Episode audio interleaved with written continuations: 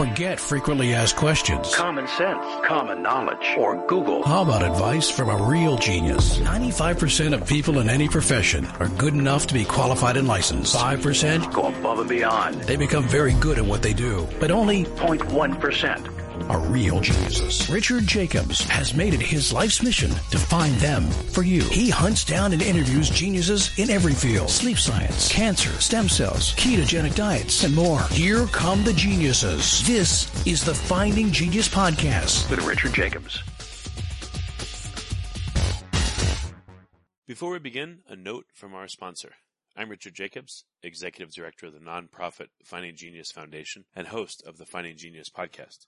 In late 2016, I was rear-ended at 65 miles an hour by a truck on the highway, which sent me off-road into a ditch. The impact of the collision gave me a concussion and other injuries. At the hospital, a CT scan showed that I had thyroid nodules, which turned out to be cancer. It was then, when I had a biopsy of my neck, that I realized even if I was a millionaire, I wouldn't want a second or a third biopsy due to the pain and the invasiveness of it. And appointments at that time for thyroid experts were three to six months out, and I was worried about dying now, even if that was irrational. So because of this, I've decided to raise money to conduct a literature review on steroids on the causes of anxiety and depression, a condition that affects well over 50 million people in the United States and hundreds of millions worldwide. Our goal is to create a codex, a guide that reveals all possible treatments for anxiety and depression for people that live with the condition or for loved ones that have it, as my wife and my son do. To find out more about our fundraiser, visit findinggeniusfoundation.org and click on current initiatives. And now to our guest.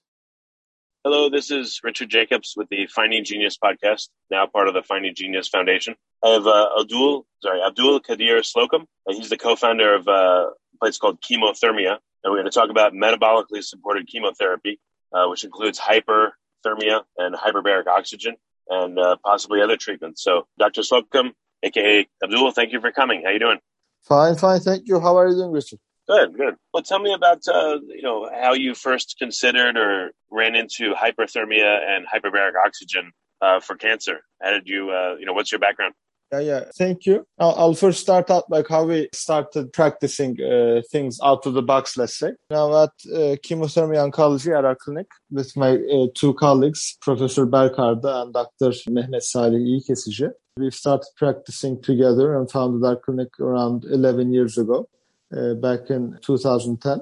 And especially my partner, Professor Berkarda, he's uh, 90 years old right now. He's the first medical oncologist of the Turkish nation. He was educated in, in the States actually at University of Rochester and uh, following completing his uh, medical oncology uh, training in the States, he came back to uh, Turkey and founded oncology in Turkey and following practicing standard standard of care uh, for over 30 years. Him and uh, me and my uh, our other colleague, Dr. İyikesici, we've seen shortcomings uh, of standard of care, and uh, we've started researching with the main aim of trying to improve outcomes for patients. And that's how we uh, tumbled upon hyperthermia, hyperbaric oxygen therapy, other metabolic therapies also. And uh, that's how we founded our clinic and uh, started practicing such out of the box therapies. So that's the short story of uh, how we got together and started everything. Well, why did you do these out of the box therapies? I would think 99% of doctors won't do that kind of stuff. So why did, why did you?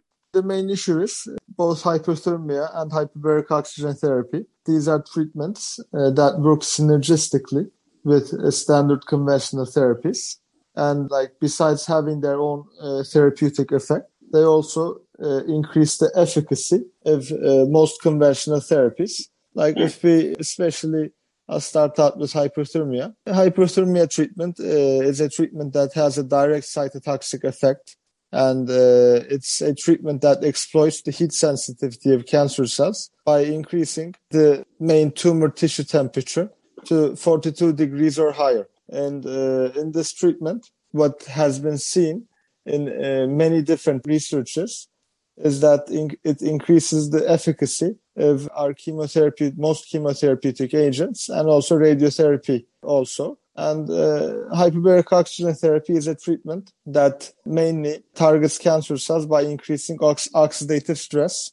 And in many other researches, it's seen that tumor hypoxia is one of the main reasons that lies behind tumors resistance chemotherapy and radiotherapy therapies. So hyperbaric oxygen therapy is a treatment that gets in the way of such resistance by increase, increasing oxidative stress on the tumor tissue. And uh, in many different researches, publications, it has been seen that both hyperthermia and hyperbaric oxygen therapy, they work together well also. Uh, so uh, we apply these treatments together, mainly also concomitantly with our conventional chemotherapy treatment. Meanwhile, we, uh, as a clinic, we also apply uh, chemotherapy in a modified application method the drugs that are being used are the same chemotherapeutic drugs in our guidelines. Meanwhile, we apply these drugs uh, in a modified application method, which we have named metabolically supported chemotherapy. In this application method, patients uh, come into the clinic in a, in a fasting state. So following a 14 hour fast, a minimum 14 hours, some patients will fast longer. They'll come into the clinic and following coming in, we'll check their blood sugar level based on their blood sugar level, we'll apply insulin to cause mild hypoglycemia patients prior to chemotherapy application. The main reason is causing acute metabolic stress on cancer cells prior to applying chemotherapy. So it's so-called applying chemotherapy while uh, cancer cells are under metabolic stress. So the drugs that are being applied will be the same drugs uh, based on guidelines, but uh, following this metabolic adjustment, let's say, uh, will apply chemotherapy. Why are you partnering this with chemotherapy? Is it because you have to, or is it because you've observed that it's more effective to still do well, chemotherapy with these treatments as well? Yeah, yeah. What we what we see is uh, doing it together with chemotherapy is uh, is more effective compared to uh, singular therapies. Uh, so, like our background is like with my colleagues, we're a conventional medical oncology team. Meanwhile, we, we haven't rejected, uh, like we apply many out of the box therapies, but we haven't rejected our conventional background. Our main issue is for us uh, to apply a therapy, it's uh, must be evidence based and uh, like we apply hyperthermia, hyperbaric oxygen therapy, some other uh, infusional therapies. We apply to uh, our patients uh, carbohydrate restricted diets, specifically to many patients ketogenic diets. And the whole uh, reason we apply these is there is sound medical evidence behind them. And also in our chemotherapy applications also, we follow uh, guideline based treatments. Okay, so you found that uh, the combination works better than just hyperthermia or hyperbaric oxygen alone. Yeah, yeah. We've not practiced alternative therapies only.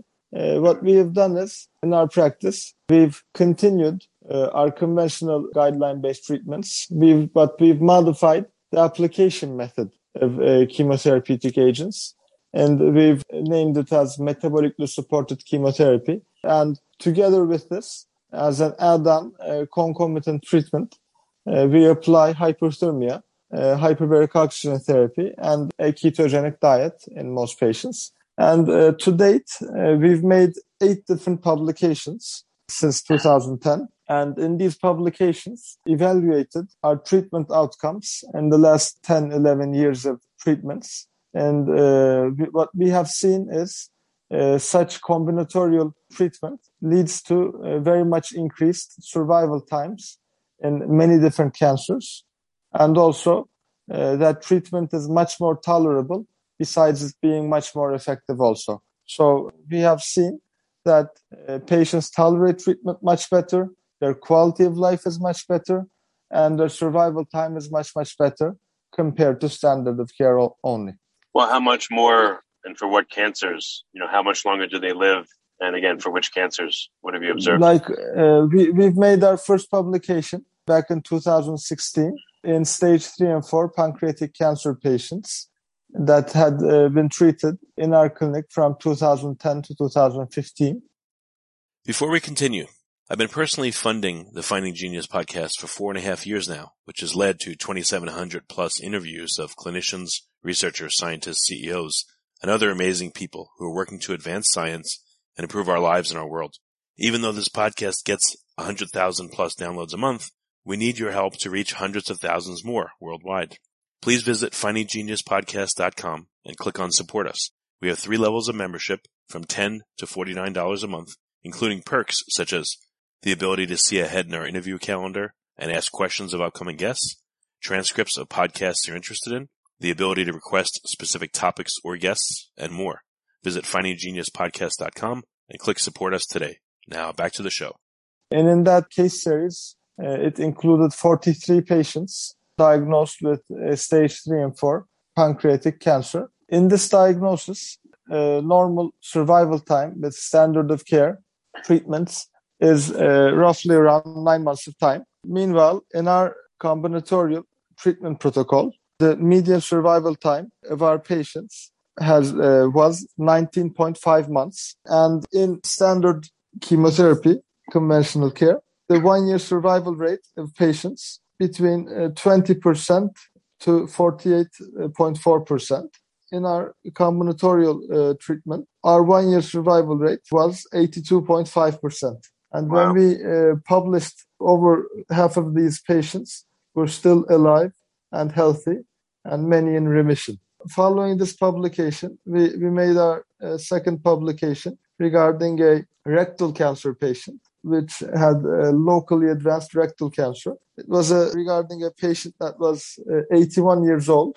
And uh, the reason we published this case report was that she was a patient that in a normal standard evaluation was not eligible for standard of care therapy because of her age and other comorbidities.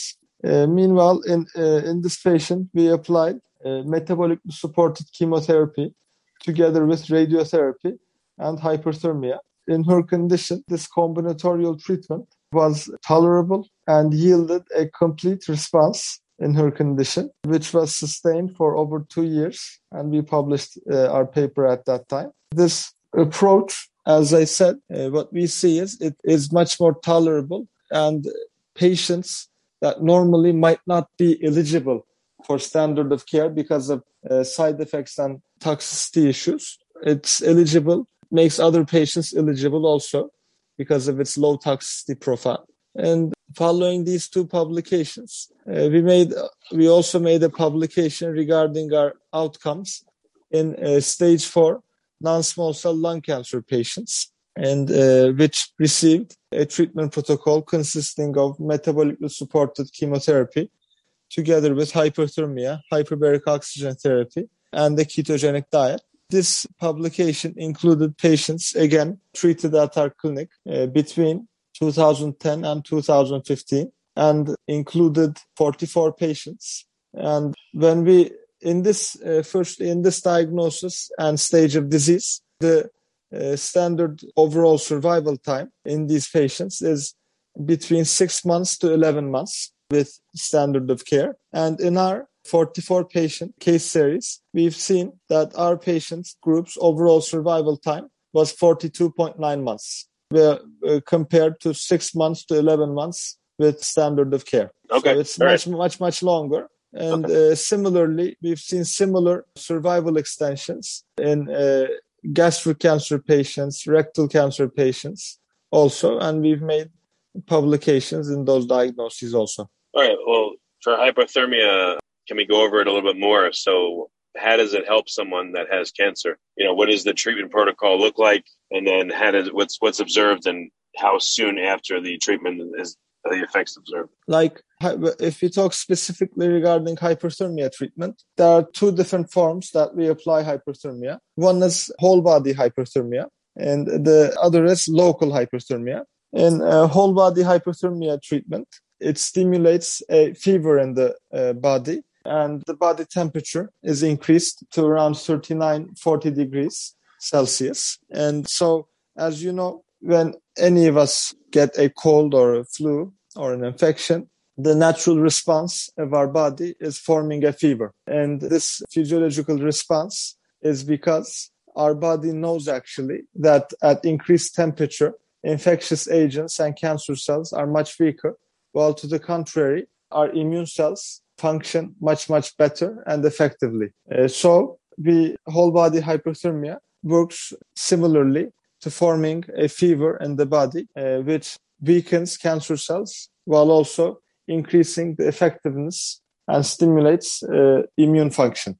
If you like this podcast, please click the link in the description to subscribe and review us on iTunes. Meanwhile, Why, why uh, does it why does it weaken cancer cells? Why are they you know, less tolerant of because heat? because these cells are cells that replicate very quickly and their cell membrane is different from normal cells and uh, mainly because of this cell membrane structure difference they're vulnerable to heat Okay. So how many hyperthermia treatments uh, seem to be needed to have an effect? And you know what? Again, right after someone has a treatment, what's it like for them? if we talk about whole body hyperthermia whole body hyperthermia is actually in our treatment protocol it's the hardest treatment like compared to chemotherapy even it's a much harder treatment because you heat the uh, body for around 90 minutes one and a half hours and then this heat is conserved for an additional one hour more. It's a two and a half to two and a half hour treatment.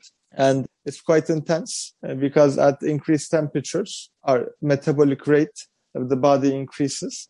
And it's a st- serious stress on the body itself while also causing stress on cancer cells. And Is it Like, exhausting, or what? What happens? it's exhausting. Besides exhaustion uh, no no side effect is seen in our experience so that's uh, the main effect. Is exhaust, exhaustion. But in local hyperthermia such, uh, it's very well tolerated and uh, patients uh, feel nearly nothing actually. But in whole body hyperthermia it's an exhausting treatment. Is whole body needed for some cancers, or is local rotating around different sites like- usually good enough? it's all based upon the patient's diagnosis and stage of disease. All patients at our clinic uh, almost always will receive local hyperthermia. And based on their diagnosis and stage, they possibly might also receive whole body hyperthermia. So uh, local hyperthermia is applied in all patients. And based on the condition and diagnosis, we in some or most patients, we will also add uh, whole body hyperthermia Uh, but uh, we much more extensively and frequently use local hyperthermia.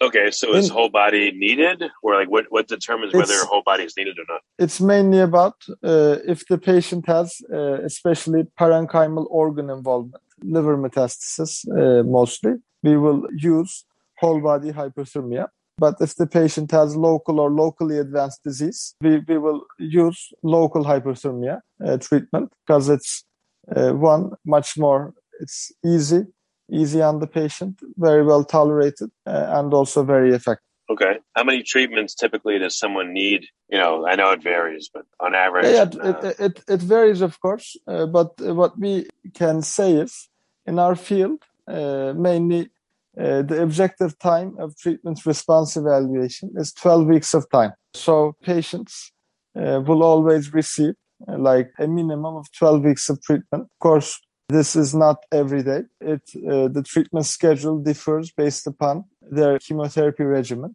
in some patients their chemotherapy regimen might be once every three weeks. Other uh, patients might be in two consecutive weeks and then two weeks breaks, or in other patients it might be every two weeks.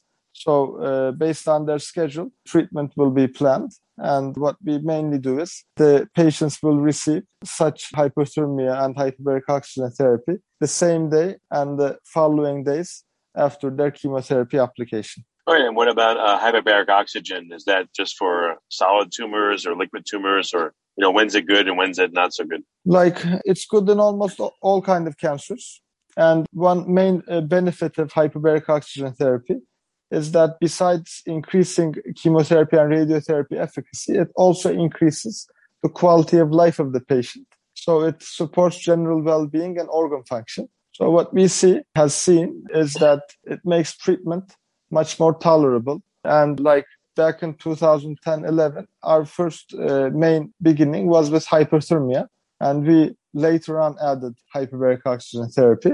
And after adding hyperbaric oxygen therapy to our therapies, what we've seen is mainly that treatment is much more tolerable. The blood counts of patients are much better and their general well-being is better also. So besides increasing the efficacy of treatments, it's also supporting the quality of life of patients also. If you were to compare the hyperthermia versus the uh, hyperbaric oxygen, are you ever in a situation where you can only do one of them?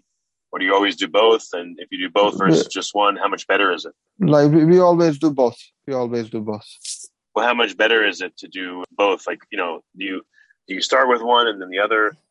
And what's observed once both are administered versus just one? Like we haven't evaluated uh, the exact difference between patients uh, receiving hyperthermia alone or oxygen alone. So uh, statistical significance wise, we haven't compared uh, two groups alone uh, compared to both together. But uh, as a clinical observation and outcome wise, like what we see is that both applied together is much more effective compared to chemotherapy alone. And this observation and uh, also published evidence that we've seen from our practice is uh, similarly seen in other centers and researchers also, but uh, not from our evaluation. But there are papers and publications that compare hyperthermia being applied alone or with together with hyperbaric oxygen therapy. And what is seen is that when these two are applied together, the efficacy is much higher of chemotherapy. So we, based upon this evidence, have uh, brought together these treatments also. So we haven't compared applying one or the other and uh, see uh, check on outcomes. But uh, in other in vitro and in vivo trials and researches, it has been seen that these two together work synergistically. And based upon this, uh, these evidences, we've brought together these two treatments in our patients. Are there any other therapies that you want to add into the mix that you think will make things even better? Like the ba- uh, basic protocol is uh, metabolically supported chemotherapy, hyperthermia, hyperbaric oxygen therapy, and the ketogenic diet, carbohydrate restricted diet. And besides these therapies, in patients, we also apply uh, mistletoe therapy and other supportive infusional therapies such as high dose vitamin C, DMSO, B vitamins. So, uh, based on a patient's condition, uh, we also apply other therapies, uh, but the uh, basic protocol being applied to almost all patients is, uh, as I said, metabolically supported chemotherapy, hyperthermia, hyperbaric oxygen therapy, and the ketogenic diet. So you have patients where you throw all that at them, yes, and it's still not curing them, but it's giving them uh, like an extra year of life. We we we see much longer survival extensions also. Like as an example, our most recent publication, we made our most recent publication around three months or so ago regarding a patient, uh, an end stage breast cancer patient who came to us uh, back in 2018. She was an end stage patient with widespread metastatic breast cancer uh, with active lesions in her uh, both lungs, uh, mediastinum, liver, abdomen, bones, and also brain metastasis.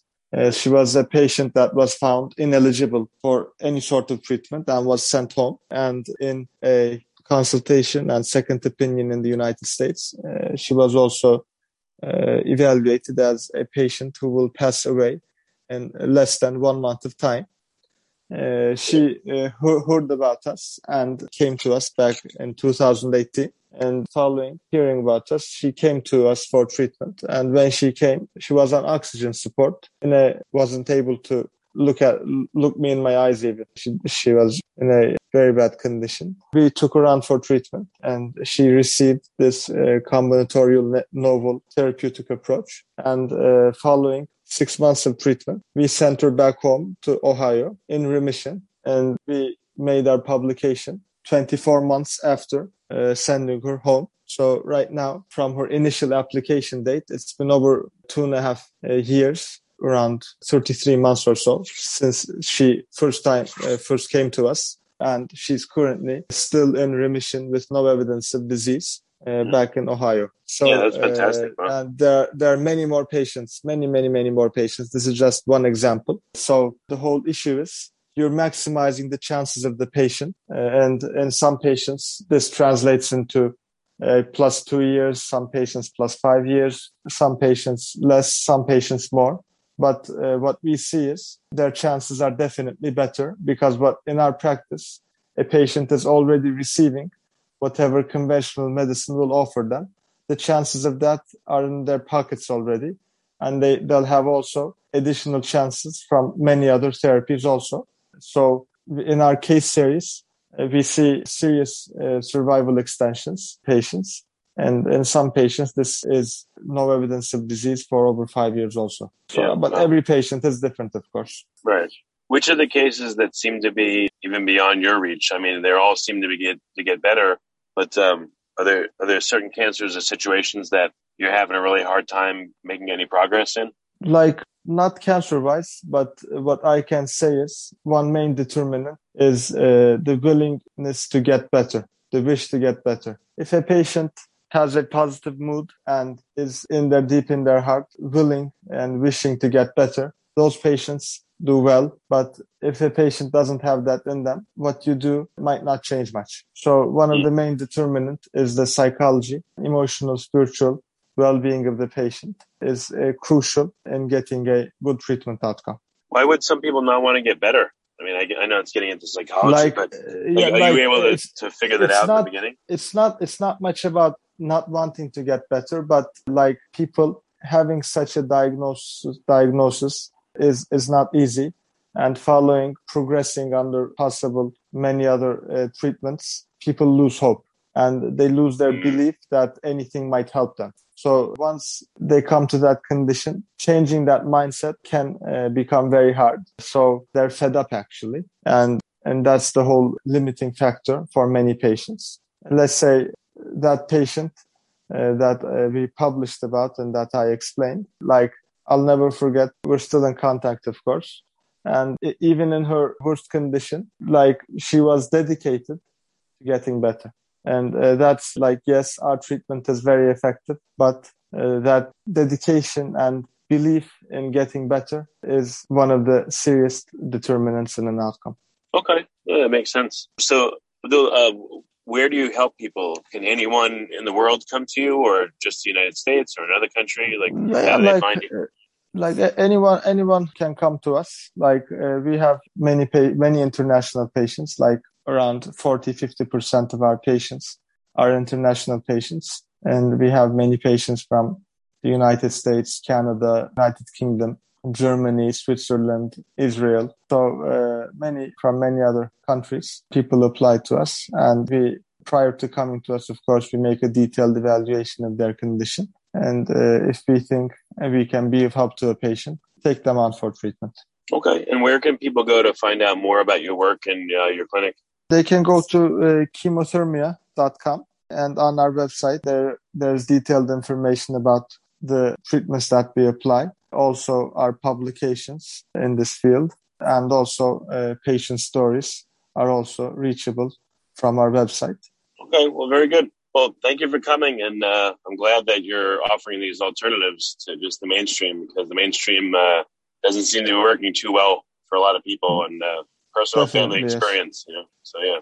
Yeah, yeah. Unfortunately, like there are serious shortcomings of standard of care, and these shortcomings can be overcome with uh, such alternative, complementary, integrative approaches. And we come from a conventional background, but we've seen these shortcomings, and that's uh, how we started everything. And we we've been very surprised how how much outcomes can be changed. Like when we uh, were initially starting, our whole issue was just trying to do something to change outcomes, and it's been remarkable, an amazing experience for us to see how much uh, things can be changed actually. Okay. Well, very good. Well, Abdul, thank you for coming on the podcast. I appreciate it very yeah, much. It's great been talking to you, Richard. If you like this podcast, please click the link in the description to subscribe and review us on iTunes. You've been listening to the Finding Genius podcast with Richard Jacobs. If you like what you hear, be sure to review and subscribe to the Finding Genius podcast on iTunes or wherever you listen to podcasts. And want to be smarter than everybody else? Become a premium member at findinggeniuspodcast.com. This podcast is for information only. No advice of any kind is being given. Any action you take or don't take as a result of listening is your sole responsibility. Consult professionals when advice is needed.